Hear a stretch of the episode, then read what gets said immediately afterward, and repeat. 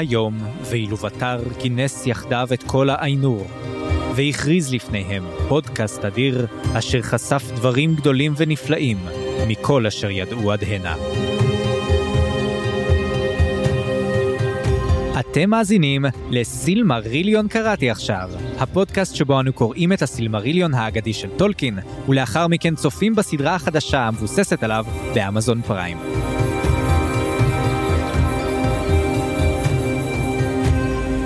אני צפריר. ואני חיים. בואו ונתחיל.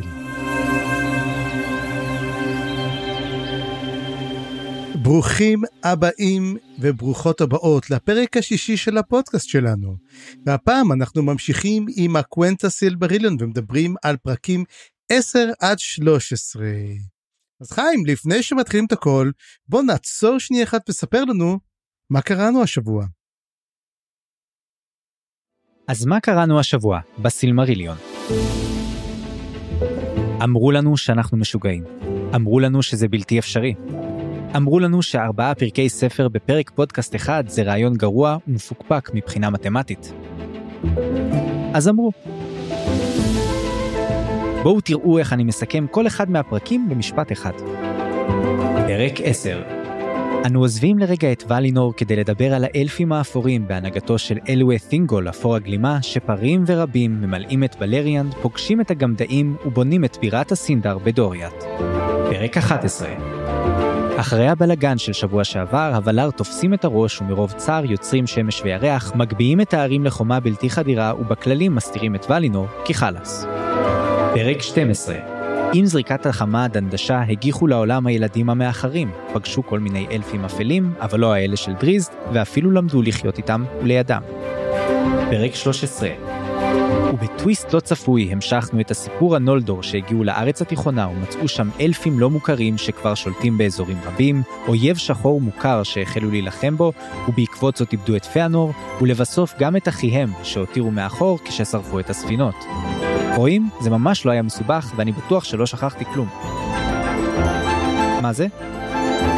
שכחתי לדבר על ההצלה מדהימה משבי האויב, אזכורים מעניינים של אלרון וגלדריאל, מערת הגמדאים המגניבה של טינגול, ועוד המון דברים אחרים? סילמריליון קראתי עכשיו.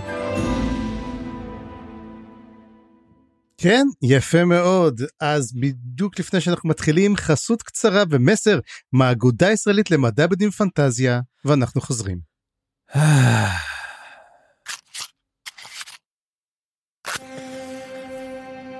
התוכנית בחסות טובי הזקן, טבק הוביטים משובח, הישר משדות הפלך. טובי הזקן, הטבק המושלם לעישון על מרפסת אחרי יום עבודה ארוך. אזהרה, העישון פוגע בבריאות ולא מקנה באמת כוחות קסם. סתם, התוכנית לא תחת שום חסות, אבל היא כן בתמיכת המאזינות והמאזינים שלנו בפטריון, שעוזרים לנו לשפר את הפודקאסט ולפתח עוד רעיונות לעתיד. אז תודה רבה לכל המאזינים ולמאזינות ולתומכים והתומכות שלנו. המון המון תודה. כן, אז חיים, מה, מה, מה האגודה הישראלית למדע בדיוני ופנטזיה רוצה מאיתנו עכשיו? חוץ מההכרה, שמע, אני מקבל קודם כל קודוס על ההכרה שמכירים אותנו, כן, קודם כל זה יפה שביקשו. אבל מה הם באמת רוצים מאיתנו? הם טוב, הם, אנחנו קיבלנו תביעה? לא, לא, לא, זאת לא תביעה, צפריר, להפך, זאת אה, פרגון, וגם אה, ביקשו מאיתנו אה, אה, להודיע על משהו שיכול להיות, יעניין את חלק מהמאזינים שלנו והמאזינות, אז אנחנו נשמח כמובן, וזו למטרה טובה. אז אה, מי שלא ידע, ל... אה, לאגודה הישראלית למדע בדיוני פנטזיה יש כנס גדול שנקרא כנס אייקון, בטח חלק גדול פה מכירים ואפילו משתתפים בו לפעמים. אז לכנס אייקון יש תחרות כתיבה בנושאי פנטזיה ומדע בדיוני וכל הדברים שקשורים לזה, שנקרא פרס עינת על שם עינת פלג זיכרונה לברכה, והוא נושא פרס ויש תחרות אז מי שרוצה להשתתף בתחרות כתיבה הזאת מוזמנים לשלוח לאימייל של הפרס שאנחנו גם נקריא אותו עכשיו וגם יהיה למטה בתיאור הפרק כל הפרטים הללו. אפשר לכתוב סיפור אה, באורך של בין 1500 ל-5000 מילים זאת אומרת סיפור קצר ולהגיש אותו עד ה-13 באוגוסט 2022 כדי שיוכלו כבר להשתתף באייקון הקרוב. אז אה, מי שזה מעניין אותו או אותה אנחנו מאוד מאוד תומכים ביצירות כאלה מאוד רוצים שספרות הפנטזיה והמדע בדיוני וכולי בארץ תהיה חזקה וטובה ואולי לכם יש את הסיפור הגדול הבא לספר, אז בבקשה. והמייל הוא פרס.עינת שטרודל sf מקף f.org.il והפרטים גם יהיו בתיאור הפרק אז אם לא שמעתם את זה טוב מוזמנים להחזיר אחורה או להסתכל בתיאור הפרק. כמה דברים קטנים רק פרס עינת אני חושב הוא אולי אחד הפרסים החשובים ביותר שקיימים בכלל בכל תרבות החובבים של מדע בנים פנטזיה בארץ אני גם השנה מקווה שנשלח סיפור. באמת או, באמת צפריר, מקווה. אני לא ידעתי הדוס- שאתה משתתף. כן אני שולח אני שולח מדי פעם אף פעם לא הגעתי לעשרה מקומות הראשונים מה שמראה על הכישרון שלי בכתיבה אבל אני נהנה לכתוב אז אני מקווה שיהיה. רעיון אגב השנה האייקון הוא בסימן התעוררות אז גם כן נושא הסיפור גם כן צריכים להיות בהתעוררות אמ, אפשר יותר אפשר פחות. יש שם המון המון סופרות וסופרים נהדרים שכותבים והסיפורים כמעט תמיד מדהימים מה שכן רק לזכור שאתם מגישים את הסיפור מגישים אותו דרך אתר פרס גפן יש שם טופס מגישים אותו לא למייל המייל הוא רק למען שאלות. אבל עדיין חבר'ה באמת תשלחו אחלה תחרות ואין לנו הרבה כאלו. אז uh, באמת כדאי. כמו שאמרתי גם אני שולח השנה אז תחזיקו אצבעות שבכלל יהיה לי רעיון טוב אז uh, טוב חיים אחרי שעשינו את כל זה בוא נתחיל. אמרנו ארבעה פרקים אז יש לנו שלא כ- אגב כמה הפרק הקודם היה שעה. בוא, בוא, בוא ננסה פחות אפילו ארבעה פרקים ופחות בוא ננסה שלא נהרוג את כל המאזינים שלנו. אז כן אז אה, קודם כל מבט כללי מה מה חשבת על הפרקים שלנו Um, אני אגיד שאני יותר נהניתי מהאחרונים יותר מאשר הראשונים זאת אומרת תשמע יש פה הרגשה כבר שיש פה סיפור יש פה עלילה אבל היא כל פעם כאילו כאילו אתה מרגיש שאין לה אין לו תכלס אתה, אתה יודע למה אני מתכוון אני לא רוצה להגיד שאני הייטר וכל זה כי אני נהנה מכל זה אבל אתה יודע הם קובעים ואז היה עוד קרב וזה ועוד קרב ואז הם קוראים לך ואז היה עוד 20 שנה ואז היה עוד 30 שנה. ו... אוקיי אז למה אתה מסביר זה ספר היסטוריה אנחנו. זה כבר מתחיל להיות פחות אגדה וכבר יותר נגיד כבר ספר היסטוריה אתה יודע או ספר תנ"ך ויהי בחלוף 20 ימים וכולי וכולי. אני חושב שאפשר להתחבר למה שאתה אומר במיוחד דרך אם נסתכל לרגע למה שכן אהבנו והתחברנו אליו בפרק הקודם זה היה כל הסיפור של הנולדור שהיה מאוד אה, נגיד שהוא אחיד כן רואים ממש את ההתפתחות הוא נורא לינארי יחסית הוא מאוד אה, עלילתי.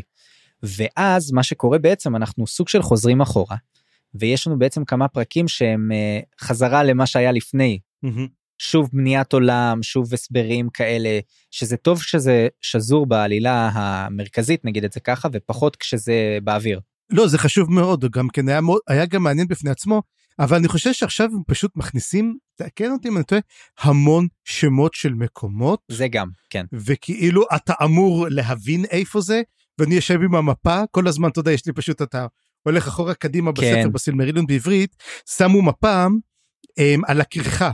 זאת אומרת אתה, זה על- על העמוד הראשון זאת אומרת יש לך עמוד ראשון עמוד אחרון יש לך את המפה ואני לא יודע מי הבן אדם שהחליט להשתמש בפונט הנוראי הזה ומפה בצבע אדום שמכאיבה נורא לעיניים של מגיש זקן זה זה אני לא יודע. אני חייב לומר שדווקא הפונט אני מאוד מאוד אוהב אני יודע מסכים שהוא פחות קריא אבל הוא בהחלט מאוד מאוד אה, נותן משרה אווירה ולי יש פה את, ה, אה, את הגרסה האנגלית מהמם. ויש פה אה, גם כתב מאוד דומה זה בטח כתב שאתה מכיר גם זה כתב יחסית מוכר ואני לא יודע אם אתה רואה אבל בספר שלי אתה רואה איך זה זה ממש או, זה נפתח. זה נפתח וזה יוצא מהספר ואתה יכול ממש להחזיק את זה תוך כדי שזה פתוח אה, זה מאוד עזר לי. תשמע. זה מה שנקרא שופרה דה שופרה זה ככה צריך ככה צריך אתה יודע שמפות נפתחות ואתה יכול אז- להוציא אותן. אז בהוצאה הבאה של הסילמריליון פעם הבאה שיעשו מהדורה חדשה לסילמריליון בעברית אני מציע לעשות דבר כדבר הזה. בכל מקרה אה, כן גם האף שלי היה דבוק כל הזמן למפה בפרקים האלה זה היה נורא קשה אבל אני רגע חוזר שנייה למה שאמרת מקודם. לדעתי מה שפוגע פה מאוד ברצף זה זה שאנחנו עוזבים רגע את ההשתלשלות של הנולדור ובעצם חוזרים אליה רק בפרק 13 אחרי שביססנו קצת את האזור של בלריאנט. ויש בזה המון היגיון לעשות את זה ככה למה כי אנחנו רוצים בעצם לבסס את המפה קודם לבסס קודם את הלוח ולהראות איפה כל החלקים נמצאים על הלוח ורק אז המשחק מתחיל בעצם. והבעיה בזה היא א' שגם ה... כשמניחים את החלקים אנחנו עושים את זה בצורה של כל הזמן קפיצות קדימה ואחורה בזמן זה נורא מבלבל. נגיד כשמדברים על הסינדר אנחנו מתחילים עוד הרבה לפני. זאת אומרת נגיד בזמן מה שקרה בוולינור כל הסיפורים שדיברנו עליהם עד עכשיו הסינדר עשו את שלהם ואז אנחנו בעצם משלימים את הפער ומסבירים מה קרה עם הסינדר בארץ התיכונה לפני זה. לעומת זאת כשאנחנו עוברים לדבר נגיד על השמש והירח mm. אז אחר כך אנחנו חוזרים בפרק 13 שוב לדבר על הנולדור וזה עוד לפני שהשמש והירח באים. אז יש פה קפיצות בזמן יש פה עצירה של הקו העלילה המרכזי שזה הנולדור ומה שקרה להם בעצם שממשיך בפרק 13 וכל הדברים האלה זה יותר היגיון של באמת כמו שאתה אומר שיעור היסטוריה מאשר אה, סיפור. כי בסיפור אתה רוצה שהדברים האלה יתגלגלו בצורה מאוד אורגנית. אתה לא רוצה שכל ה world building הזה יבוא בבום ומשום מקום וכאילו אז יש פה אני חושב פלוסים ומינוסים לשני הכיוונים אבל אני מסכים איתך שזה היה קצת אה, קצב שונה מאשר פעם קודמת. כן אז בוא באמת נתחיל על הפרק העשירי על הסינדר.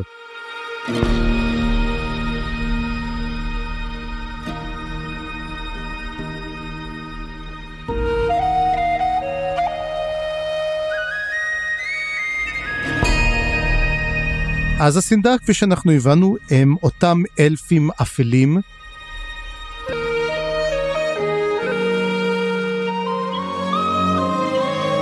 שמונהגים על ידי טינגול, נכון? שלמעשה... כן. Uh, טינגול זה אלווין, נכון? אני מנסה פה לעשות פה ריקאפ גם לעצמי כדי לראות שאני לא שוכח. והוא מתחתן עם מליאן או מליאן? מליאן. מליאן, נכון? שהיא מאיה. מליאן שהיא מאיה, והם uh, מביאים ילדה, אנחנו אמרנו שהיא יפה ביותר וקוראים לה לוטיאן. אז הנה מי שתהיה היפה בעולם, באדם, או יותר נכון, היפה בנשים, הם האלפיות, לוטיאן?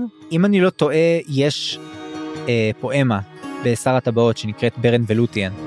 ואני מניח שגם... ברן ולוטיאן, ודאי. נשמע כנראה גם את הסיפור שלהם פה בסילמריליון, אם אני לא טועה. א', יש פרק שלם שמוקדש להם, נכון. אז כן, דבר אחר, ברן מוזכר. ברן גם מוזכר בפרקים האלו. נכון. אז אה, וגם כן אני יודע, אני יודע פשוט מה שכתבתי שטולקין נפטר ואשתו אז הוא כתב לקבר שלו ברן ולקבר שלה היולוטיאן וזאת נראית לי גם כן אולי אחד מהמיתוסים הגדולים ביותר אז קודם כל לדעת אה, מי לוטיאן זה נחמד היה לראות את זה זה מין רמז מקדים אבל אנחנו קצת מדברים מטה פה כי מי שקורא את זה פעם ראשונה לא ידע את זה אבל כן זה כיף לראות את הרמזים הקטנים האלו. מי שקרא את שר הטבעות וזוכר את הפואמה ברן ולוטיאן, שוב תקנו אותי אם אני טועה אבל לדעתי זה מגיע משם, בוודאי יזכור את זה זאת אומרת לדעתי זאת הייתה אחת הפואמות היפות שם אה, באמת אה, משמעותיות ולדעתי גם היה בה זאת אומרת היה איתה איזושהי אינטראקציה בין מי שדקלם אותה אני לא זוכר בדיוק אבל אני זוכר שזה היה משמעותי זה תפס אותי. כן זה זה סיפר את הסיפור על בן אנוש ואלפית. כן.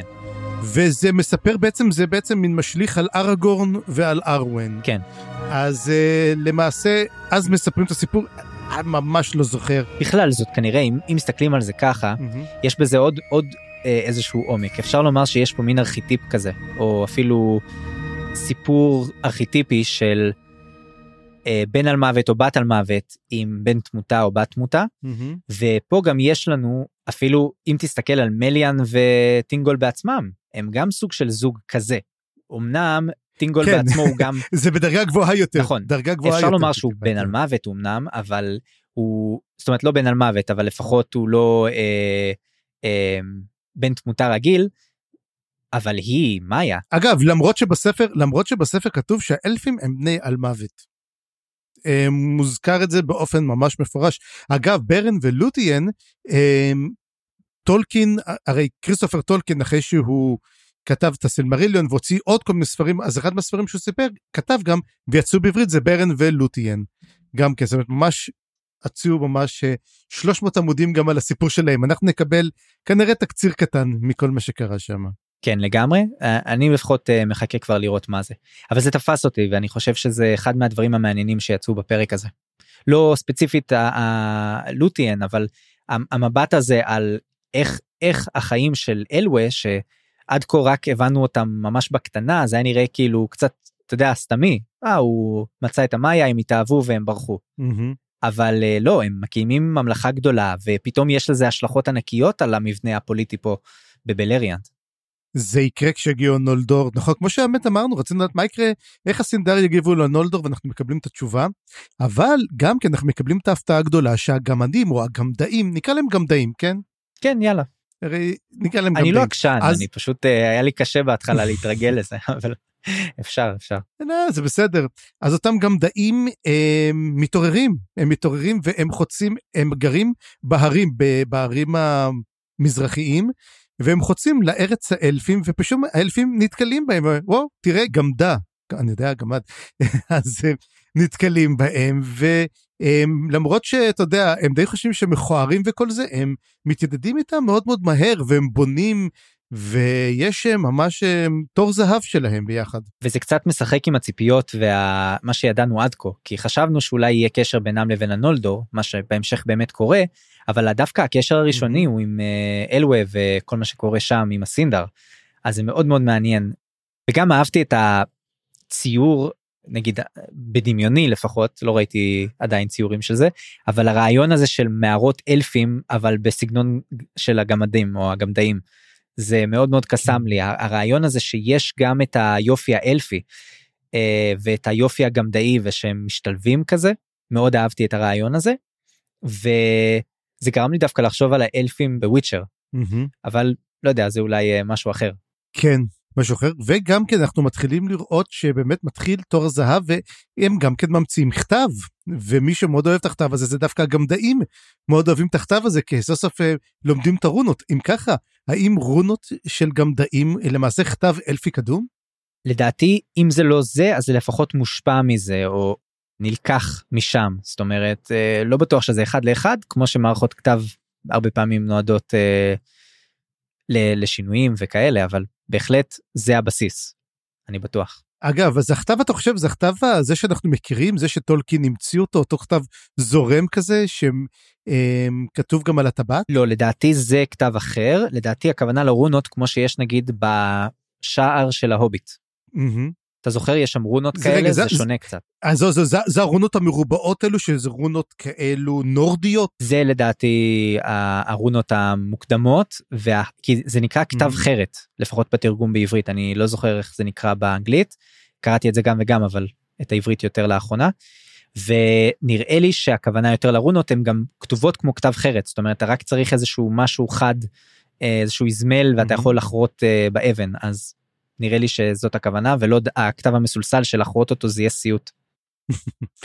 אוקיי, גם הגלגול כזה אתה לא יכול עם משהו חד זה יצא לך זה כמו זה כמו לנסות לכתוב את השם שלך בפיינט ניסית פעם לעשות את זה? אה, אה, אה, לא אבל סבא שלי פעם צייר פורטרט עצמי שלו בפיינט כי הוא לא ידע שיש דברים יותר טובים מזה. וזה היה מרשים. כן, יש לי חבר שעשה את זה, הוא צייר, הוא צייר דברים, הוא היה מגדיל אותם ומצייר פיקסל פיקסל. יש אנשים, אומנים יודעים לעשות דברים כאלו, זה דבר מדהים. אז בואו, עכשיו יש לנו גם קרבות, אז לא הכל נחמד אצל הסינדר, ושמורגות, אה, לא נקרא לו מלקור מעתה, אלא מורגות מגיע אה, לארץ התיכונה, הוא שולח את האורקים שלו לעשות אה, בלאגנים. כן, ודווקא אהבתי שהיו פה כמה קרבות ענקיים, ש... חלק קרו עוד לפני שהנולדור בכלל באו כמו הקרב הגדול בעצם קרב בלר, בלריאנד הראשון. והיו mm-hmm. סך הכל כמה קרבות uh, שנקראו קרבות גדולים שתיים אני חושב בפרקים האלה. שלושה היו שלושה שלושה. אז היו שלושה קרבות גדולים וחוץ מזה היו כל מיני התנגשויות קטנות פשיטות קטנות שלא צלחו mm-hmm. הרבה אה, עימותים כאלה ובסופו של דבר זה מעניין לראות שכבר הטקסט יודע ככה במבט לאחור להגיד אה זאת הייתה פשיטה קטנה זה לא באמת עכשיו קרב גדול. אה, שוב זה, זה בדיוק האופי הזה של הטקסט שנכתב הרבה הרבה שנים אחרי כנראה ושיש לו מין מבט כזה מבט על על כל מה שנכתב. אז כן אז אז יש לך עוד משהו לומר על הקרב או שנמשיך. אה, קודם כל בוא נדבר ככה אה, על תוצאות של הקרב. אה, מה הם אמרו קודם כל האורקים נשלחים מצפון אה, כמו שאתה מבין מצפון תיפתח הרעה ותמיד אה, מצפון נפתחת הרעה כי שם נמצא מורגות והוא שולח את האורקים שלו לתקוף את האזור של בו נמצא האלפים וממלכתו של טינגול יש לה שם מנגרות או אתה זוכר את השם שלה אני לא זוכר איך קוראים לזאת הראשונה כי בהמשך הוא, הוא מגדר אותה. אבל כולנו יודעים אחר. אותה בשם דוריאס. בדיוק. יודעים את השם כדוריאס אמ, כי זה גם השם ב, על המפה וזה גם כן היער הגדול ולמעשה. לא יש את השם השני גם אה, אני אגיד לך איך קוראים לו שנייה. הנה תראו אתה שולף אותה פה. אה מנגרות. כן אוקיי מנגרות אז למעשה זה ארמון ובשביל הם, הם מנסים לתקוף אותה בעצם משני הצדדים אבל מה שקורה, מליאן עושה למעשה מין חגורת הגנת קסמים מסביב לדוריאף, ולמעשה אי אפשר להיכנס לשם, אתה מנסה להיכנס לשם ואתה מתחיל להרגיש מבולבל, או לא בדיוק יודע איך הגעת לשם ואתה עוזב ולמעשה הם לא מצליחים לתקוף אותה. הם תוקפים יותר דרומה ומגיעים לממלכה של האלפים הירוקים ושם נלחמים בדנטור שהוא לא דנטור כמו שכתבת אה, ודנטור מת הוא מת בקרב אה, למרות ניסיונותיהם גם כן של הסינדר גם מוזכר הרבה גם כן קירדן גם כן דמות שהיא חיה על האי בלר או בלר בלר אני חושב נכון? כן קירדן זה כנראה זה מה שנקרא אלפי הים שהזכרנו אותם טיפה בפרקים mm-hmm. הראשונים אני חושב. ובאמת הוא קצת uh, מסתורי פה אנחנו מזכירים אותו כמה פעמים הוא נוכח הוא חלק מה נגיד הכוחות הפוליטיים. ש... הוא גם נלחם. נכון. כן, הוא גם נלחם שם. ומעניין מאוד לראות איך אה, הוא נכנס לתוך הסיפור פה, כי בינתיים לא שמענו עליו הרבה, אולי יש פרק עליו בהמשך? אני לא יודע. בכל מקרה... אולי, אני לא בטוח. אבל מה שכן, אנחנו, דנטור באמת אה, מת, וכשאומרים את זה לטינגול אז הוא מאוד מתעצב, אה, הוא מנסה באמת, הם מצליחים לחסל אותם, אבל אותם אלפים ירוקים, לוקוונדי, אוי, לא איקוונדי, הם יסלחו לי הטולקינאים, יש יותר מדי סוגים, האלפים הירוקים, הם בעצם מקבלים את הטראומה שלהם והם נשארים ביערות ולובשים ירוק ולמעשה הופכים להיות מין אה, אלפי נינג'ה כאלו שהם מסתתרים, שזה מאוד מאוד מזכיר את האלפים שאנחנו מכירים אותם מהמון המון ספרות פנטזיה. דרך אגב. כן, אני יכול לראות איך... האלפים המסתתרים ביערות. אני מתחיל להרגיש איך כל מיני דברים שיש להם פה קצת יותר עומק וקצת יותר כזה הילה וכזה ניחוח מיוחד פתאום איך איך אפשר בסופו של דבר לראות את זה על דף של מבוכים ודרקונים על דף דמות? כאילו לא לא שאני מזלזל אני מאוד אוהב את uh, מבוכים ודרקונים ודברים כאלה אבל אני רואה איך פנטזיה גנרית יכולה פתאום לקחת את הדברים האלה ולהפוך אותם למאוד uh, שטוחים ורדודים כאילו של אה אתה לא אגיד שטוחים אלא פשוט לתת להם חוקים. הרי הרי כל העניין של פנטזיה ג'נרית היא שאתה עוקב אחרי חוקים.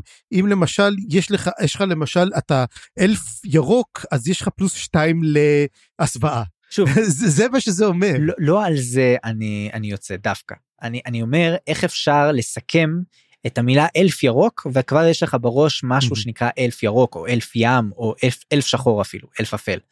ואני אומר mm-hmm. דווקא זה שפה אלף ירוק זה לא שהוא מהותית שונה משאר האלפים פשוט הוא קרה לו משהו זאת אומרת זה עם שעבר איזשהו תהליך קרה להם איזשהו אה, אירוע אה, אחרי הרבה שנים אה, שהם חיים בנפרד mm-hmm. יש להם צורת חיים מסוימת אז הם מתחילים להשתנות. ואני אומר כל הדברים האלה זה כאילו זה הבשר זה היופי. ו- וכשאתה הופך את זה לכאילו אה הוא אלף ירוק הוא אלף חום הוא אלף זהב זה כאילו הופך את זה לקצת יותר uh, רדוד. לא סתם יש לך ברומח הדרקון 146 ספרים שכל שכמה מהם מוקדשים בעצם לספר את הבקגראונד של גזעים. אז יש לך ממש 300 עמודים על איך בעצם הגזע הגיע למשהו, מי היו הגיבורים שלו, למה הם עשו את אותו דבר, וכן, זה אחד מהדברים שיש. דרך אגב, אם מזכירים את רומח דרקון, ואין פרק שיהיה פה שאני לא אזכיר את רומח הדרקון, בעצם החגורה של דוריאף היא קיימת. פעמיים אפילו. דבר ראשון מיער ויירס, היער של בו יש הכישוף הנעלה אה, של יער ויירס, שאתה נכנס אליו ואתה לא בדיוק יודע מה הולך איתך ואתה מתבלבל ואתה פשוט מוצא את עצמך פתאום בחוץ, זאת אומרת וואו, איך זה קרה. אה, וזה קורה גם במגדלי כישוף נעלה שאתה לא צריך להיות שם אז חלק משתמשים בפחד שאתה נכנס לאימה ואתה פשוט בורח משם ויש גם את הבלבול, המטרה היא לא לפגוע בבן אדם, אלא להוציא אותו משם, אתה יודע, כזה, איך אני אומר, אני קורא לזה מלכודת הומנית. תקשיב, אתה יודע, אתה צפיר. משחרר אותו פשוט למקום אחר. אני שכחתי לומר אבל אה, האגודה הישראלית למדע בדיוני ופנטזיה גם ביקשה ממני אה, להתחיל אה, כנס חדש זאת אומרת היא ביקשה ממני לבקש ממך לעשות אותו מהמם. כמובן על, על, על התחום שאתה שולט בו הכי טוב אז אנחנו נקרא לזה כנס רומא חדרה קון. אה, מגניב. ואני אתן לך לשבת בצד אחר כך, כן, על הבדיחה הזאת. ואז בעצם זה הפרק על הסינדר, ובאמת אנחנו, אפשר להגיד שהוא מתרחש באמת במקביל, כי מלקור, סליחה, מורגוס, בורח, ואז אנחנו רואים בעצם את כל הבלגן שהוא עושה, אבל עכשיו אנחנו ניגשים קצת להמשך, או עדיין למה שקרה במסלול, הפעם מנקודת מבט של האלים, אה, על השמש, על הירח ועל הסתרת ולינור, פרק מספר 11.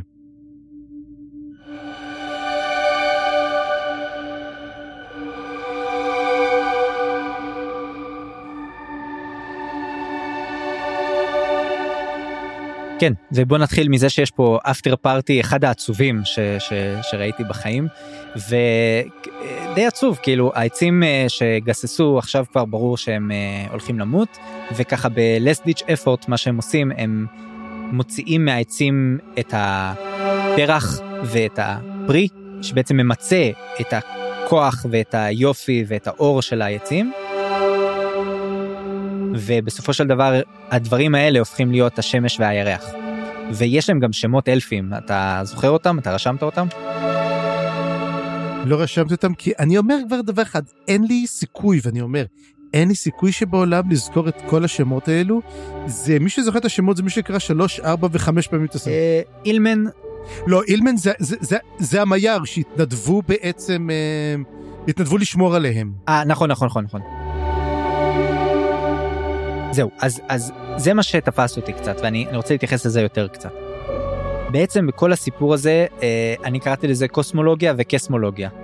כאילו יש פה אה, גם את המבנה השמיים והכוכבים וכל הדברים האלה ויש לנו הסברים מיתיים לאיך הם נוצרו נכון אז פתאום אמרנו בשר הטבעות אנחנו יודעים שיש שמש וירח ופתאום אנחנו רואים שכן הם באמת נוצרו בסוף וזה לא שיש אה, עצים אבל גם השמש והירח פה יש להם הסבר פנים אה, מיתי שהם נוצרו מהעצים או איזה שהם שוש... השתלשלו מהעצים ויש גם מאיה שאחראית על השמש ומאיה שאחראי על הירח. וגם דבר ראשון אהבתי את ההיפוך המגדרי נראה, נראה לי הקלאסי שעושים בדרך כלל שהשמש אה, זכרית והירח נקבי אני אוהב שיש את ההיפוך הזה בעצם אבל גם השמש והירח יש להם גם שדות סמנטיים שונים והשפעות שונות ונגיד האלפים הרבה יותר מתחברים לירח והרבה יותר. מסתמלים על ידי הירח והשמש יותר שייכת לבני האדם ובעצם אולי במובן הזה אנחנו רואים את ההתחלה של הגביעה של האלפים נגיד וההתחלה של עליית בני האדם כי מתי שהשמש והירח נמצאים בשמיים אוטומטית בני האדם יותר קשורים לשמש והאלפים יותר נחבאים אל הכלים והופכים להיות גזע יותר מלנכולי ועצוב ונסתר וכל הדברים האלה אהבתי מאוד את הסימבוליקה שיש בדבר הזה. אני לא חושב דווקא שזה מסמל את עלייתם הרי הבני אדם הופיעו כשהשמש והירח הופיעו אבל שים לב אני חושב שהאלפים יותר מושכים לכוכבים ולא לירח כי אמרו כי זה הדבר הראשון שהם ראו. וכשהם. הרי שיצאו האלפים והגיעו לאלפים הם ראו את הכוכבים. ואז הם מאוד אהבו את הכוכבים ובני אדם שהתעוררו הם הביטו לכיוון מערב וראו את השמש שוקעת. וזה הדבר הראשון שהם ראו אותו. כן. ולכן הם מאוד נמשכו ולכן הם תמיד נדדו מערוב, מערבה כי הם הגיעו מהמזרח אנחנו נדבר על זה באמת גם בפרק הבא זאת אומרת פרק 12 אבל אני כן אהבתי מאוד מאוד בשמש והירח שבעצם תיאוריה שאתה אמרת היא לגמרי התקבלה שהעולם הוא שטוח. כן. רציתי כלומר רציתי להתייחס גם לזה. אנחנו אומרים את זה שהשמש היא עושה רונדלים בשמיים הלוך חזור היא לא מקיפה והירח כן הוא חוד, הולך מתחת לאדמה ועושה סיבובים הוא עובר כל הלילה מתחת לאדמה במהלך היום והוא יוצא בצד השני ואז בעצם תבין רגע העולם שטוח זה מאוד הזכיר לי מין אה, דיונים כאלה יש גם בתלמוד וגם אה, בכתבים יווניים שמדברים באמת על הכוכבים מסילותיהם וגרמי השמיים ומהלכם בשמיים אז זה מאוד מאוד הזכיר לי את התיאורים שם זה עשה לי כזה ptsd כי יש כמה דברים שצריך פשוט ממש לחשוב על זה ולדמיין את זה עד שאתה מצליח באמת להבין איך הכל עובד ואיך הכל הולך וזה. אה, ממש עד שאתה רואה כוכבים אז אה, כל הדבר הזה ממש עשה לי אה, PTSD. אבל גם כן זה, זה לא הזכיר לי באמת את הקטע הזה שיש את המרכבה מרכבת השמש שזה כמובן אמונה הם, מצרית עתיקה הרי רע היה נוהג בשמש עם המרכבה שלו לאורך השמיים וגם כן עושה את זה גם כן אה, מאיה איך קוראים לה אריאן? תעזור לי פה. הנה אה, אריאן כן. אריאן. והיא דרך אגב, היא מוזכרת כחזקה מאוד, אה, מישהי שיכולה לעמוד בכיף טו טו טו מול אה, מורגות, שהוא מאוד מתנגד והוא ממש רוצה להתחיל לתקוף, אבל הוא לא יכול לתקוף אותה, היא חזקה מדי בשבילו, השמש חזקה מדי בשבילו, ולכן הוא באמת מנסה לתקוף אה, רק את הירח. שוב, צריך לזכור שא' גם את הירח הוא לא מצליח בסוף אה, להביס ולתקוף mm-hmm. אבל חשוב לזכור שזה לא שהוא נגד המאיה ספציפית אלא שהיא אמונה על מלאכתם של כל הוולר האחרים או הרבה מהוולר האחרים. כי על, ה, ה, על השמש הזאת שקדו לא רק אה, יוונה אלא גם בוודאות גם מנווה. אאולה קידש אותה, אאולה קידש אותה ומנווה גם כן קידש אותה. כן ומישהו כן. אה, אה, הוציא את החלל ומישהו זה ו, וכאילו הרבה מה, זה הרבה מהעבודה ומכוחם של, אה, של שאר הוולר. אז לדעתי זאת, זה שזה המאיה שם זה לא הגורם היחיד שמונע ממורגות בעצם להתעמת איתו. Mm-hmm. אבל כן בכל מקרה אני מאוד אהבתי איך, איך שיש פה בעצם את ההתקפה הזאת של מורגות על הירח והיא גורמת לאלים פתאום להבין שהם לא רוצים חלק בדבר הזה. זאת אומרת יש לה ממש השפעה של מורל כזה ש... אמ, טוב אז נשאיר את מורגות פה מבחוץ ושיעשו מה שהם רוצים. ואני אני חושב שזה גם קשור קצת אולי לנולדור סוג של אה, הנולדור הקשו את עורפם פיאנור הקשה את עורפו הם הלכו בכל זאת למרות שאמרו להם לא ללכת. וזהו אולי עכשיו אה, הם גם לא יוכלו אף פעם לחזור. כן, אגב אני רק מעניין אותי לדעת כי הרי הם נועלים את ולינור הם מבינים אומרים אתם תתעסקו בשטויות שלכם אנחנו לא רוצים ואנחנו חטפנו מספיק וולינור למעשה נסגרת. נועלים אותה אמ, ואי אפשר יותר להיכנס. אז השאלה שלי מאיפה האור מגיע לאלפים? כי השמש אני לא יודע אם היא מגיעה לשם, אני יודע שגם לוקחים את ההרים וגם מגביהים אותם אז לא לא עד כדי כך מאיפה זאת אומרת מגביהים אותם אבל לא עד כדי כך הייתי אומר שפשוט ה, ה, גם מצד אחד לא חושב שמגביהים את כל הערים. לדעתי את הרי הפלורי שמפרידים mm-hmm. בין הארץ התיכונה וואלינור אז אותם מגביהים מאוד מאוד גבוה ולדעתי זה לא מספיק בשביל להסתיר את השמש. אוקיי ולמעשה אתה יודע ועכשיו אנחנו מבינים למה בעצם האלים. לא מתפקדים ואנחנו גם מבינים שהם ממש לא מתעסקים עם כלום חוץ מאל אחד שבאמת טייקס uh, פיטי ואנחנו גם נדבר שהוא גם כן מתחיל לדבר הוא, הוא אתה יודע מגיע בעקיפין וזה אולמו. לא היה גם אזכור כזה של אורומה הוא לא עדיין מסתובב לפעמים בעולם? לא, האזכור של אורומה מדובר שבנו את הבניינים את כל את, את כל דריאט למעשה הם לקחו את האולמות לפי העצים של אורומה וכל הדברים האלו, אבל אורומה כבר לא צד. גם טולקס אנחנו לא רואים אותו יוצא לצוד את החיות טרף. למעשה האלפים, ובאמת בפרק הבא נראה גם בני אדם, הם צריכים להתמודד לבדם עם כל הצרות שמורגות מביא עליהם. ואם מדברים על צרות שמורגות מביא, אז אולי נדבר, נצא להפסקת פרסומות קצרצרה. ומיד לאחר מכן נוכל לחזור ולדבר על דברים משמחים מאוד. אוף, ממי, איפה היא? ראית את זה? הורדתי לרגע ועכשיו אני לא מוצאת.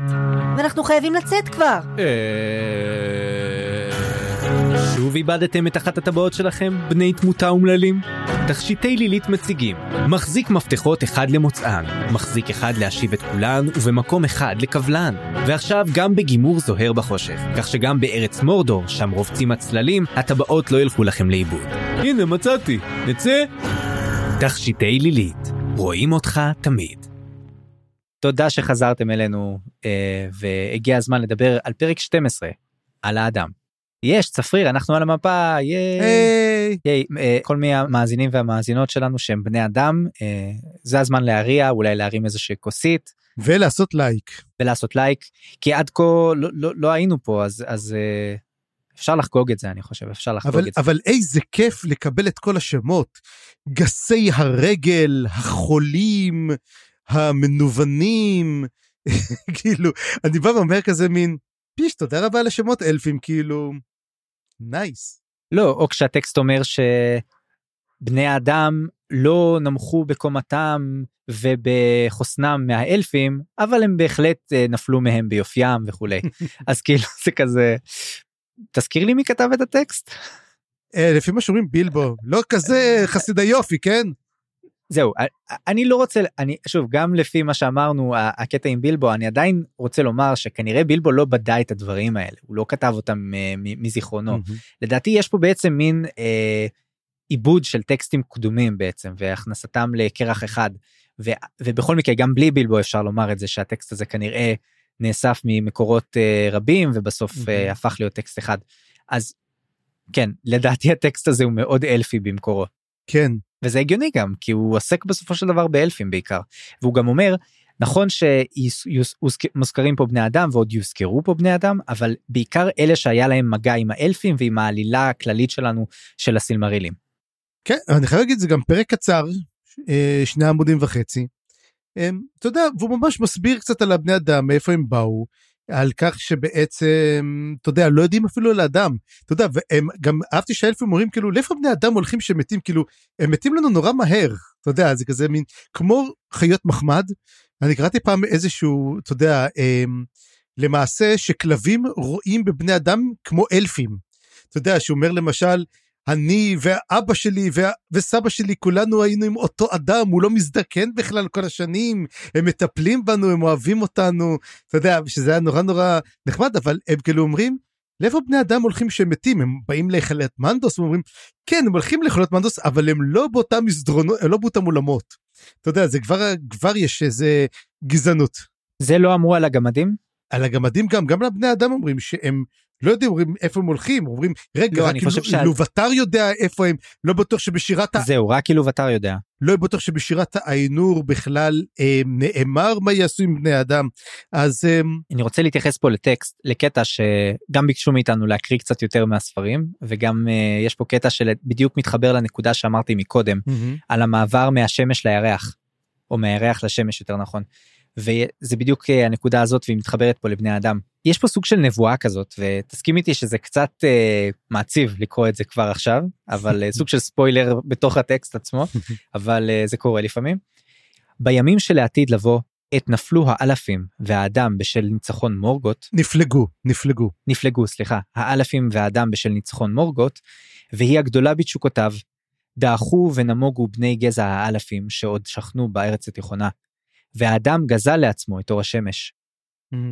אז ה- הגזילה הזאת של אור השמש זה בדיוק מה שאני מתכוון שכאילו כנראה שלעתיד לבוא האלפים הופכים להיות יותר כמו האלפים שאנחנו מכירים משר הטבעות ובני האדם הם, הם, הם הכוח העיקרי ואני חושב שזאת זה setting ומין תמה מאוד מאוד מוכרת מספרות פנטזיה אה, אה. שאנחנו מכירים מלא מקומות אחרים לא רק רומח הדרקון. לא לא מדבר על רומח הדרקון ברומח הדרקון דרך כן. אגב לאלפים שם יש להם את הממלכות שלהם שהם לא מתעסקים אבל זה כן מזכיר את ממלכות נשכחות. אמ, סורי שאני אומר את זה זה פעם שנייה שאני אומר שהאלפים בממלכות הנשכחות הם אני מאוד אהב- יש ספר קוראים לו קורמיר שהוא מספר מן אלפי שנים על ממלכה אחת. אז זה מתחיל שהממלכה הייתה שייכת לדרקונים, ודרקונים שם היו שליטים הבלעדיים, ואז הגיעו גזע שחוצפן כזה שהחליט לסלק אותם משם, וזה היו האלפים. ואז האלפים מסלקים את הדרקונים, והם, אתה יודע, בונים את האימפריה שלהם, אבל גם הם יורדים, ובני אדם מגיעים. ובעצם אתה רואה שכל גזע מגיע, ואז באים אליהם ואומרים להם, יום אחד גם אתכם ינשלו מפה, אתם פשוט לא יודעים את זה עדיין. השאלה מי זה יהיה. כן. וזה מאוד מעניין לראות בעצם את הנושא הזה, ואני מאוד מאוד אהבתי את זה, אבל גם כן בממלכות הנשכחות, האלפים שמבינים שבני אדם דוחקים אותם מתוך היערות, שיש תהליך, אתה יודע, של כריתת יערות, והם הם נאלצים למצוא לעצמם מקומות, הם פשוט נודדים מערבה לאיש כמו אברמיט, שאתה יודע שזה לגמרי הנסיגה של האלפים לגריי הייבנס. כן. אז, אז תראה, זה, זה לא בא משום מקום, וזה גם הנקודה שבה אנחנו מזכירים פתאום גם את הקשר בין אלפים לבני אדם שיכול להיווצר אפילו עד כדי קשירת הגורל אחד עם השני, ואפילו הולדת צאצאים ואהבה. ויש לנו בעצם פעם ראשונה אזכור לחצאי אלפים אפשר לומר, וזאת בעצם המורשת של אלרונד, משם הוא מגיע. וזה מאוד היה לי מעניין לקרוא את הקטע הזה כי אני זכרתי שאלרונד נקרא חצי חצי אלף ופתאום אני מבין למה וגם מה ההשלכות של זה שעשויות להיות זה מאוד מאוד מעניין פתאום. למרות שאנחנו רואים שחצאי אלפים או אלפים למחצה הם חיים גם כן בני על מוות אלרונד הוא יופיע דרך אגב גם בסדרה החדשה של אה, שר הטבעות זאת אומרת שאנחנו יודעים גם שהיה בעידן השני. ואתה יודע אומרים שהוא הבן של איירנדיל ואלווינג אין לי מושג עדיין מי הבן, מי בן אנוש מי האלף אלפית. אמ. אה, ארנדיל זה נשמע לי אלף. כן אומרים שזה אלף ובת תמותה זאת אומרת אנחנו יודעים שזה זכר נקבה אמ, במקרה של אראגורן זה בדיוק הפוך יהיה גם כן. אבל אה, מעניין שזה קורה גם כן משנת... כן וברן ולוטיאן זה גם הפוך.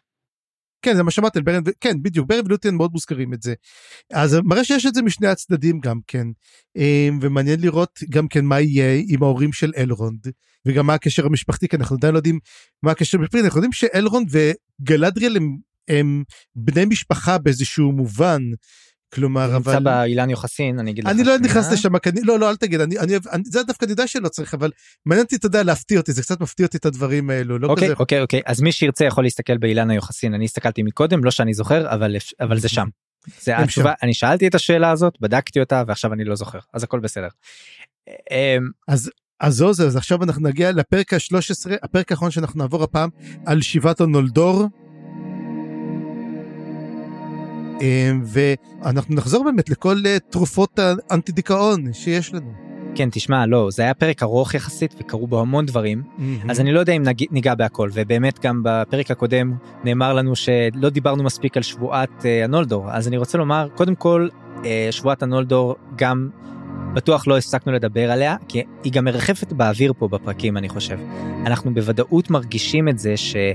השבועה פה מדרבנת אבל לא רק באופן אתה יודע פרגמטי כאילו טוב מה לעשות אנחנו צריכים אה, לעמוד בה לא כאילו היא ממש יש לה איזשהו כוח מגי כזה שמדרבן את פיאנור כנראה לאיזשהו עתיד עגום אבל היא גם גורמת להם לעשות דברים מדהימים תוך כדי למשל כשבדיוק עכשיו לפני שהשמש והריח מגיעים פיאנור וצבאו מגיעים ליבשת.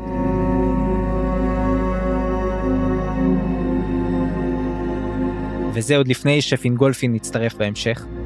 והם נלחמים פעם ראשונה במורגות, הם, הם מגיעים ממש עד אנגבנד וצרים על העיר, ואז יש איזושהי מתקפת פתע, ויש את הקרב תחת הכוכבים שפיאנור נפצע בו, ולאחר מכן הוא גם מת מפצעיו.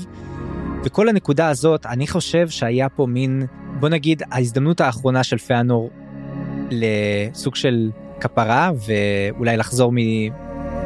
מרשעו, והוא לא עושה את זה, להפך, הוא doubles down מה שנקרא. משביע את הבנים שלו להמשיך להיצמד לשבועה ואולי מוסיף עליה איזשהו מימד גם של אה, נקמה במות אביהם. כן, הדבר שאני אהבתי על פיאנור בעצם, פיאנור מת, שזה בעצם, אה, מי שהורג אותו דרך אגב זה גוטמוג, שזה היה ראש הבלרוגים, וגם אנחנו גם שומעים יותר מאוחר, כי מקבלים גם ספוילר שגם הוא ימות על ידי אקטליון בגונדולין, שזה, לא יודע מי זה יהיה ואיפה שזה יהיה, אבל uh, אנחנו... גונדולין, אגב, אני לא יודע עוד מה זה, אבל היא נמצאת במפה, והיא בתוך גוש של ערים, ממש מתחת ל... באזור הצפוני.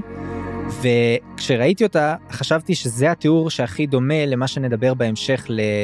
אה, אז אם זה ככה מה שקורה עם פינגון מה שיהיה. כנראה לפינגון אבל יכול להיות שאני טועה כי אני לא יודע אה, בטח נשמע עוד על גונדולין. ואנחנו, אם לא טועה, יש לנו גם כן את הספר על מפלת גונדולין, שזה עוד ספר נכון. שיצא. אז אנחנו יודעים שגם גונדולין, יכול להיות שזה יקרה גם עם אקט עליון. תגיד, מי שמוציא ספרים, הוא לא חושב רגע על ספוילרים? הוא לא אומר לעצמו, וואי, כל האנשים המסכנים שיקראו עכשיו את הסילמריליון, כן. יש להם ספוילר, גם ברן ולוטיאן, ש... וגם uh, מפלת גונדולין, ו... וגם של, של הטבעות יש שר. זה, נכון. זה נורא טוב, זה, זה לא הדבר החשוב פה. אגב, עוד דבר על מפלת גונדולין, זה גם היה הסיפור הראשון שכתב טולקין בלג'נדריום. זאת אומרת, הוא כתב, הוא כבר במלחמת העולם הראשונה, הוא כבר התחיל לכתוב על מפלת גונדולין. אמ, זאת אומרת, אלו בעצם, אני חושב שהיו לו את הנקודות החשובות במיתוס שלו, במיתולוגיה, וזה אחת מהן. אז בעצם, אנחנו, אני חושב שאני רואה, אנחנו רואים גם במהלך הפרק, טיפ טיפה איזשהו מין קמצוץ שמראה לנו את גונדולין שהוא אולי תהפוך להיות העיר הגדולה והמרשימה ביותר שהייתה. ומה שכן, אלפי הנור שהוא מת, אמ, האש, אמרו שהוא כולו היה מלא באש. האש שורפת אותו מבפנים והופך לאפר, והאפר ניסה לידי רוח, ואומרים שזה הד... היצור היחידי שמעולם לא נקבר, אמ, או שהשאיר גופה, הוא פשוט נשרף מעצמו. עד כדי כך הייתה נשמתו עזה.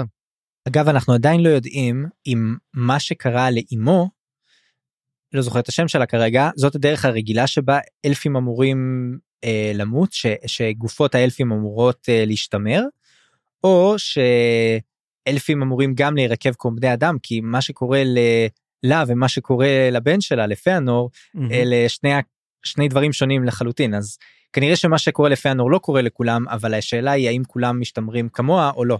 אגב, זאת שאלה, כי האמת, אני אגיד לך, האלפים לא מתים, הם בני על מוות. אז הם לא אמורים לשכב. זה בעצם אם הם רוצים לוותר על החיים, אתה יודע, הם שוכבים ופשוט מוותרים על החיים שלהם, או שבעצם הורגים אותם.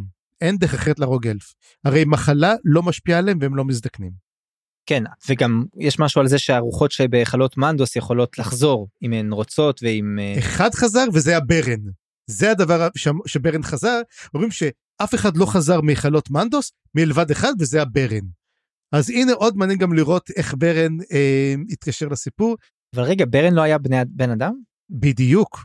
אה אוקיי אז אז אז פה יש לנו בעצם מעין אורפאוס כזה אבל בסדר בדיוק בדיוק לזה. אה, כנראה יהיה מין סיפור אורפאוס בשאול אז אנחנו נראה אז באמת אמ, אחרי שבאמת מתרחש הקרב השני על בלריאן מה שאמרת הקרב תחת הכוכבים פיינור אמ, כובש אבל עושים לו די אמבוש שמה ויודעים את זה כי הוא בא רק עם הבנים שלו פשוט רץ קדימה עם הבנים שלו והם הם לא משיגים. לא, זאת אבל... הם, הם לא משיגים. מקודם אבל הם טבחו באורקים זאת אומרת הם היו באמת באמת מוצלחים. הם טבחו כן עשו להם אמבוש שם די די ידוע ואז בעצם הם נסוגים לאחור וגם כן מגיע כל טינגול כל הצבא שלו בא לעזור גם כן. לא לא מגיע... לא לא זה עדיין לא הצבא זה הם פוגשים 아. אה. כל מיני חלקים קטנים של סינדר שהם mm-hmm. מפוזרים בכל מיני אזורים שם בדרמגית' וכל האזור שם שהם הגיעו אליו לראשונה אה, רק בהמשך הם פוגשים את טינגול.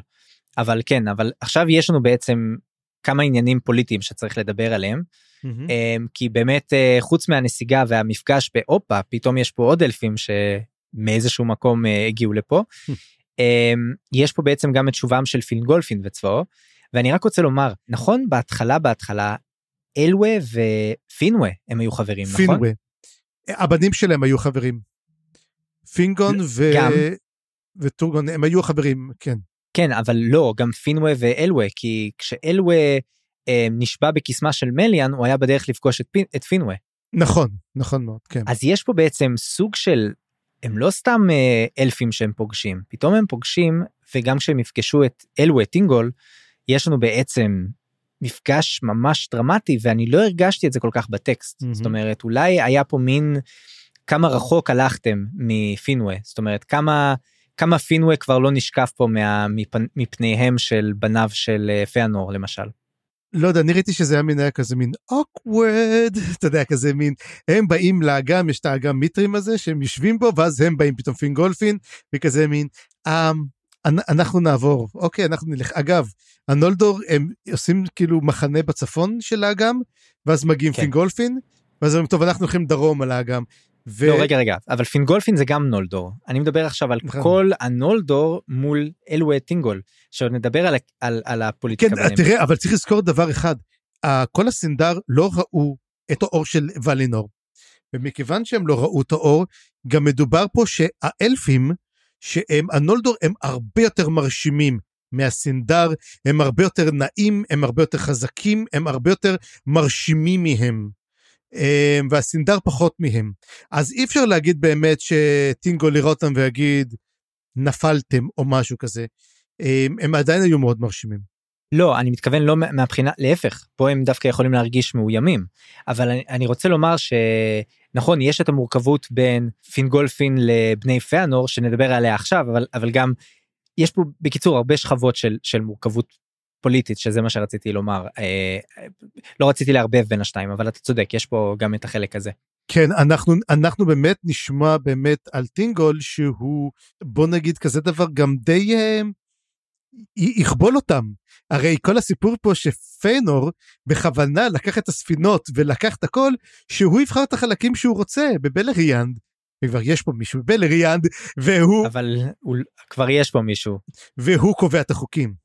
והוא לא מוותר על הכוח שלו, והוא לא מוותר על העמדה שלו, והוא מתנהג כמו מלך אמיתי. זאת אומרת, הוא אומר, מהמם. hey, יש לי שם את האזור ההוא, אתם יכולים לקחת אותו, ואז הם אומרים, רגע, כזה, זה, זה אזור שהוא לא שייך לו, אז, אז נכון, זה למה הוא אומר, אתם יכולים לקחת אותו, את שלי אתם לא יכולים לקחת.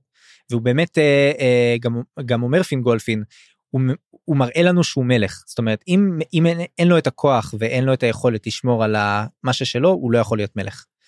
אז בוא נדבר רגע על פינגולפין ובני פיאנור, כי הם ללא מלך בעצם, ואז יש לנו שם את הסיפור הזה שבאמת יש בהתחלה מין מלחמה קרה כזאת, אתם בצד הזה של האגם, אנחנו בצד הזה של האגם, ואז יש את שבי מיידרוס שהיה מאוד uh, סיפור כזה, סיפור מתומצת וקצר בתוך סיפור, מהמם. ומאוד היה מגניב אני חושב, כי זה מין סיפור גבורה ראשון, ראשון כזה, נכון? אה, אנחנו רואים האלפים מה הם מסוגלים לעשות. גבורה אישית כאילו. כן, אומרים גם שמעולם לא היה כזה סיפור עד אז גם כן. זה סיפור מעניין. כן ופינגון יצא ממש גיבור אה, מוציל את מיידרוס וזה גם יש פה מין אתה יודע סוג של רומאו ויוליה כזה חיבור של הבתים ואתה יודע מה אני מתכוון לא שהיה שם סיפור אהבה בהכרח אבל יש שם כן חיבור של הבתים למרות האיבה המשותפת נגיד את זה. כי צריך לזכור שבעצם הנולדור, הבנים של פיאנור, הבנים של פינגולפין, וגם של פינרפין, הם היו חברים מאוד טובים, הם אהבו מאוד אחד את השני. ופינגון עדיין, אתה יודע, אומרים, אוקיי, האבא שלך אולי היה כזה, אבל זה לא אומר עליך שום דבר.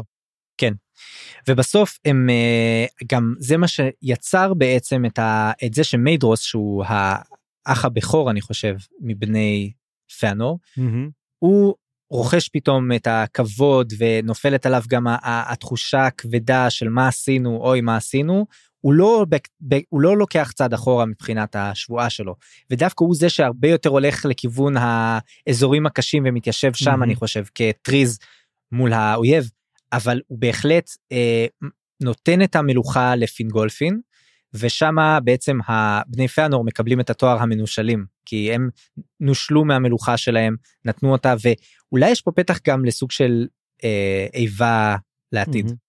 זה הזכיר לי קצת את בית שאול ובית דוד. אני חושב שזה כן, גם כן מאוד מאוד מזכיר לנו. ש- ואז דוד ויונתן גם בדיוק, בדיוק, זה מאוד כן, מזכיר כן. את כל העלילה הזאתי. אני בטוח שגם איפשהו טולקין בטח כתב על זה משהו.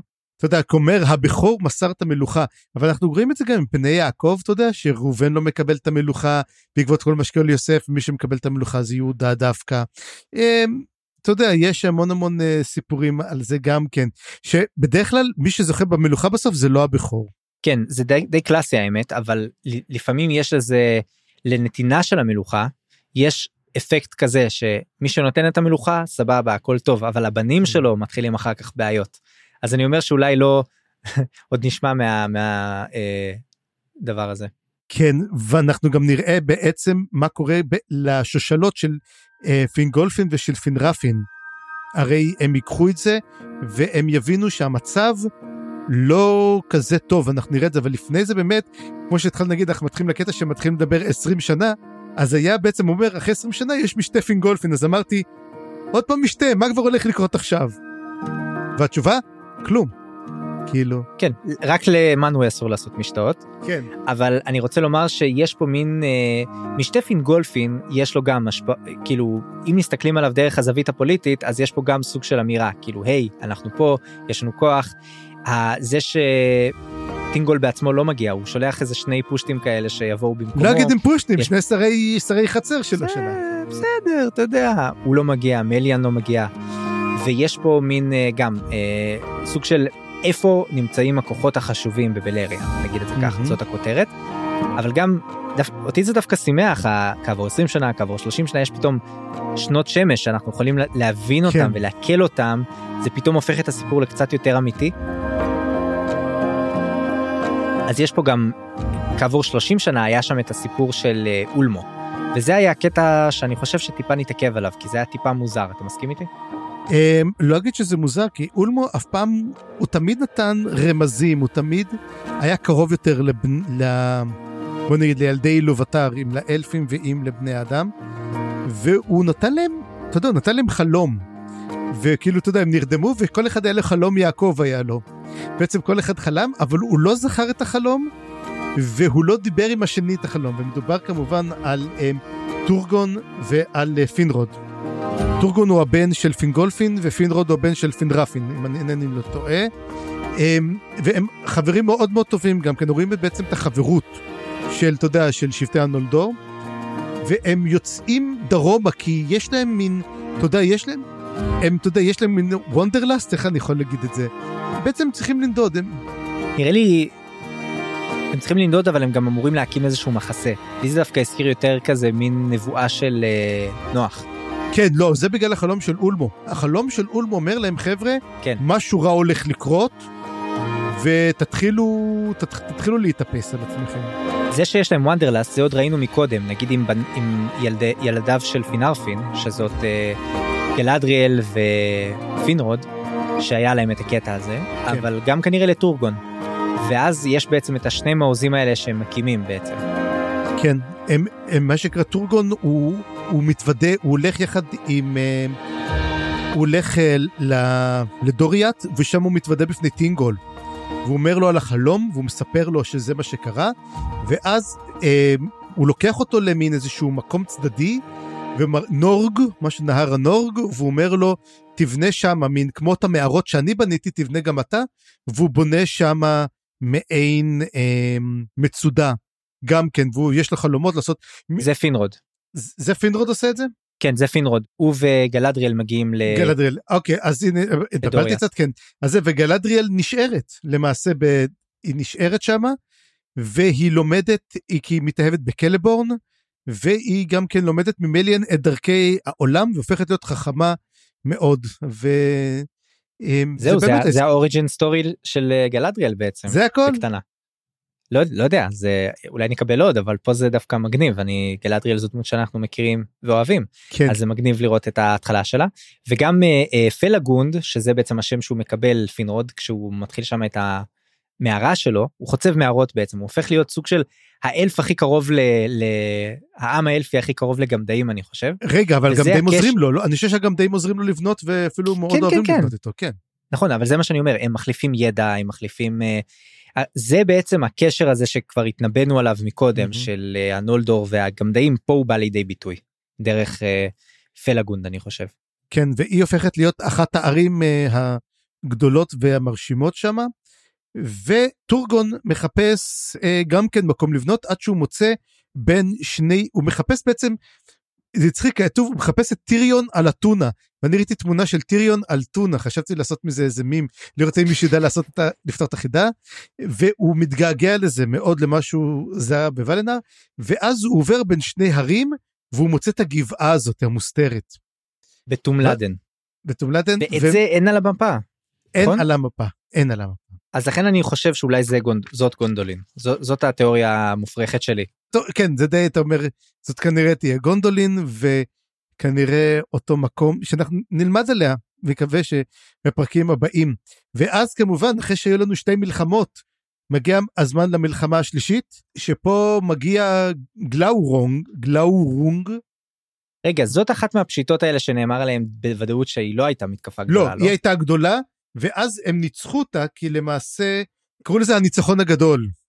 זה הרצון שלהם לעשות את זה, והם יצאו, ולמעשה הם כיסחו אותם האלפים לחלוטין. כן וזה גלאורונג שהוא היה פעם ראשונה אנחנו רואים דרקון דרקון קטן.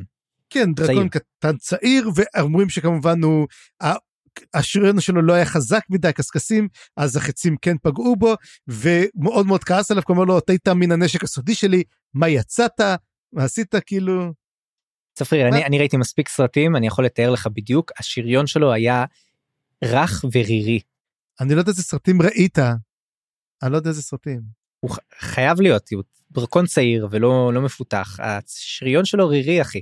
זה לא משהו שיוצאים איתו מהבית, זה משהו שאתה צריך, אה, אתה יודע, זה כמה שנים שאתה צריך לסבול ואולי לשים איזה משחה או משהו ו... אגב, אגב, אני בדקתי, הגלאורונג זה היה אחרי הניצחון הגדול, טעות שלי.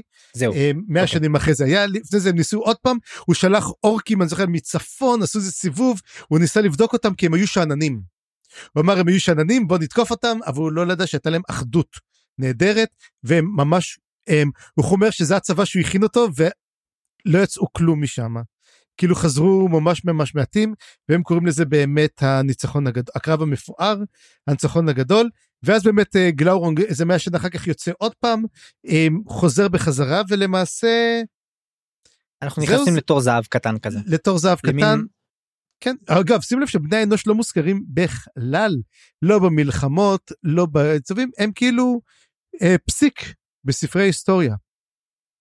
כן, אז אני חושב שאולי עוד אה, ידובר עליהם ויסופר עליהם, ובכל מקרה, אני רוצה לומר על, ה, על המבט פה הכללי, שיש, קודם כל יש פה זירה חדשה, אנחנו כבר לא מתעסקים כל כך בוולינור, שזה עצוב, אבל זה גם נחמד, אני חושב שהמפה של בלריאנד, זאת המפה שבתחילת הספר, וזאת לא, זה לא בכדי, אנחנו רוצים באמת להתעסק איתה, אנחנו רוצים לראות מה קורה שם. שם התרחש הסיפור האמיתי. ואני אוהב את זה אני אוהב שאנחנו סוף סוף הגענו כאילו לזירה האמיתית. ודבר נוסף אני רוצה לומר יש משהו כיף בלקרוא על האלפים האלה והמלחמות שלהם וזה שהם קצת הפתיעו אותי אני חשבתי שזה יהיה מין אתה יודע מאיפה הם יודעים להילחם האם הם בכלל יצליחו לעמוד על שלהם האם הם באמת מסוכנים הם עושים עבודה לא רעה ב... לה- להתגונן כרגע מפני מורגות כי עד כה אולי השמש שיחקה שיחקה פה תפקיד חשוב בעצם בזה שהיא מהמם. דחקה אותו להתחבב אבל גם האלים עשו את זה מקודם נראה לי שהאלפים יותר אפקטיביים קצת מהוולר בלשמור על, אה, וולגו, אה, על מהמם. מורגות. כן, אנחנו באמת נראה גם את זה בהמשך. אז זהו זה, אני חושב שאנחנו הגענו לקראת סוף הפרק, אז בפרקים הבאים, ואני רוצה למאזינים שלנו, נראה לי שעוד פעם הגענו לשעה. שעה אבל זה ארבעה פרקים אז אפשר לסלוח לנו. אז אפשר לסלוח לנו, אז זהו זה גם, בפעם הבאה אנחנו נקרא שלושה פרקים, לא יותר מזה. אנחנו נקרא על אה, בלריאנד וממלכותיה, פרק 15 על הנולדור בבלריאנד, ופרק 16 שהוא גם הארוך מביניהם על מייגלין. יש לך מושג מי זו או מי זה מייגלין? כן זה היה בחור שפעם שיחקתי איתו באיזשהו משחק מחשב שזה היה הניקניים שלו ואף פעם לא ידעתי שזה מפה אז עכשיו אני פתאום מבין. אז הנה, אז יש לנו גם אגדה, אז יהיה לנו באמת קצת סיפור על בלרם ממלכותיה, אני חושב שזה יהיה מין הם, רשימת מכולת כזאת, אתה יודע, כל מיני דברים, על הנולדור בבלריאן, אולי קצת נגלה קצת יותר, ומייגלין, מי, מעניין מי יהיה מייגלין, ומעניין לק- לק- לקרוא מי זה יהיה, או תהיה. וזה היה הפרק ותודה שהאזנתם לנו. ועד הפרק הבא, אני חיים גורוב גלברט אני צפריר גרוסמן. תוכלו ליצור איתנו קשר בקבוצת הפייסבוק ובערוץ הדיסקורד שלנו, פרטים בתיאור הפרק. ואם אהבתם מה ששמעתם, דרגו את הפודקאסט באפליקציית הפודקאסטים החביבה עליכם, וספרו עליו לחברים. עריכה וסאונד, חיים גורוב גלבר.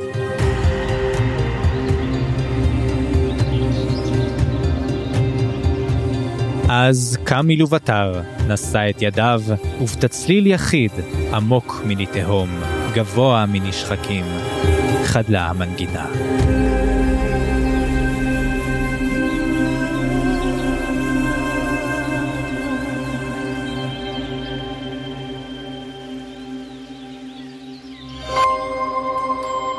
היזיון, הסכתים פנטסטיים.